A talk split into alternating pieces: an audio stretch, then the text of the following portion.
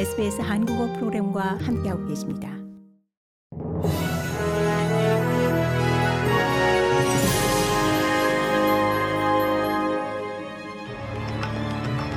(2023년 1월 13일) 금요일 오전에 SBS 한국어 간추린 주요 뉴스입니다.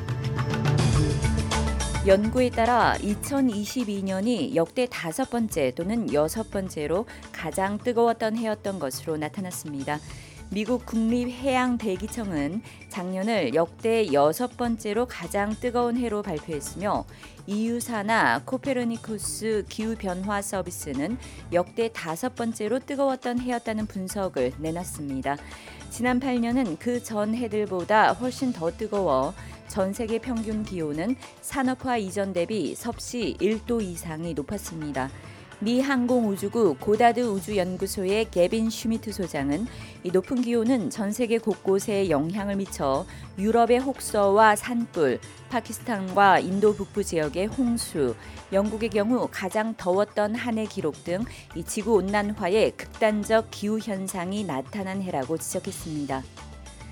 뉴사우스웨일즈주 유대인 커뮤니티를 대표하는 단체가 이 나치 정권에 대한 교육을 지속할 것을 촉구하고 있습니다. 도미닉 페로테이 뉴사우스웨일즈 주총리는 20년 전 21회 생일 때 나치 군복을 입고 파티를 벌인 사실을 자백하고 공식 사과한 데 이어 사과 담화 동영상까지 긴급 제작해 공개했습니다. 뉴사우스웨일즈주 유대인 위원회의 데런 바크 위원장은 주 총리의 사과를 환영하면서도 이 나치의 상징이 가볍게 여겨져서는 안 되는 이유에 대한 교육이 지속돼야 한다고 강변했습니다. 한편 폴 툴리 뉴사우스 웨일즈주 국민당 당수이자 부주총리는 주총리에 대한 지지를 재확인하면서 직접 잘못을 밝히고 사과한 그의 노력을 인정해야 한다고 말했습니다. 뉴사우스 웨일주 주총선은 3월 25일 실시됩니다. 뉴사우스웨일즈주 리베리나 지역에서 45세 남성이 수영 중 익사했습니다. 어제 정오께 긴급 서비스 구조대원들은 와가와가 서부 어레인지 라인 크릭에서 의식 불명 상태의 한 남성이 물에서 끌어올려진 후 현장에 출동했습니다. 구조대원들은 남성을 소생시키기 위해 노력했지만 현장에서 사망했습니다.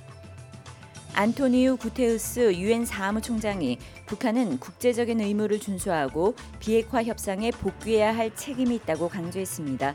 하지만 백악관 고위 당국자는 북한이 외교에는 관심이 없어 보인다며 한국과 미국, 일본은 이 도발 억제를 위해 노력하고 있다고 밝혔습니다.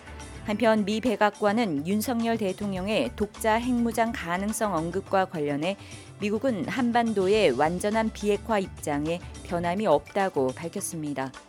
고국에서는 이태원 참사 생존자와 유족들이 국회 국정조사 특위 공청회에 출석해 정부의 총체적인 부실 대응을 질타하고 제대로 된 진상 규명과 책임자 처벌을 거듭 강조했습니다. 경찰청 특별수사본부는 출범 70여일 만인 오늘 최종 수사 결과를 발표합니다. 이상이 1월 13일 금요일 오전에 SBS 간추린 주요 뉴스입니다.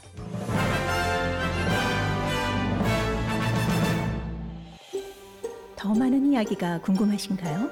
애플 포드캐스트, 구글 포드캐스트, 스포티파이 또는 여러분의 포드캐스트를 통해 만나보세요.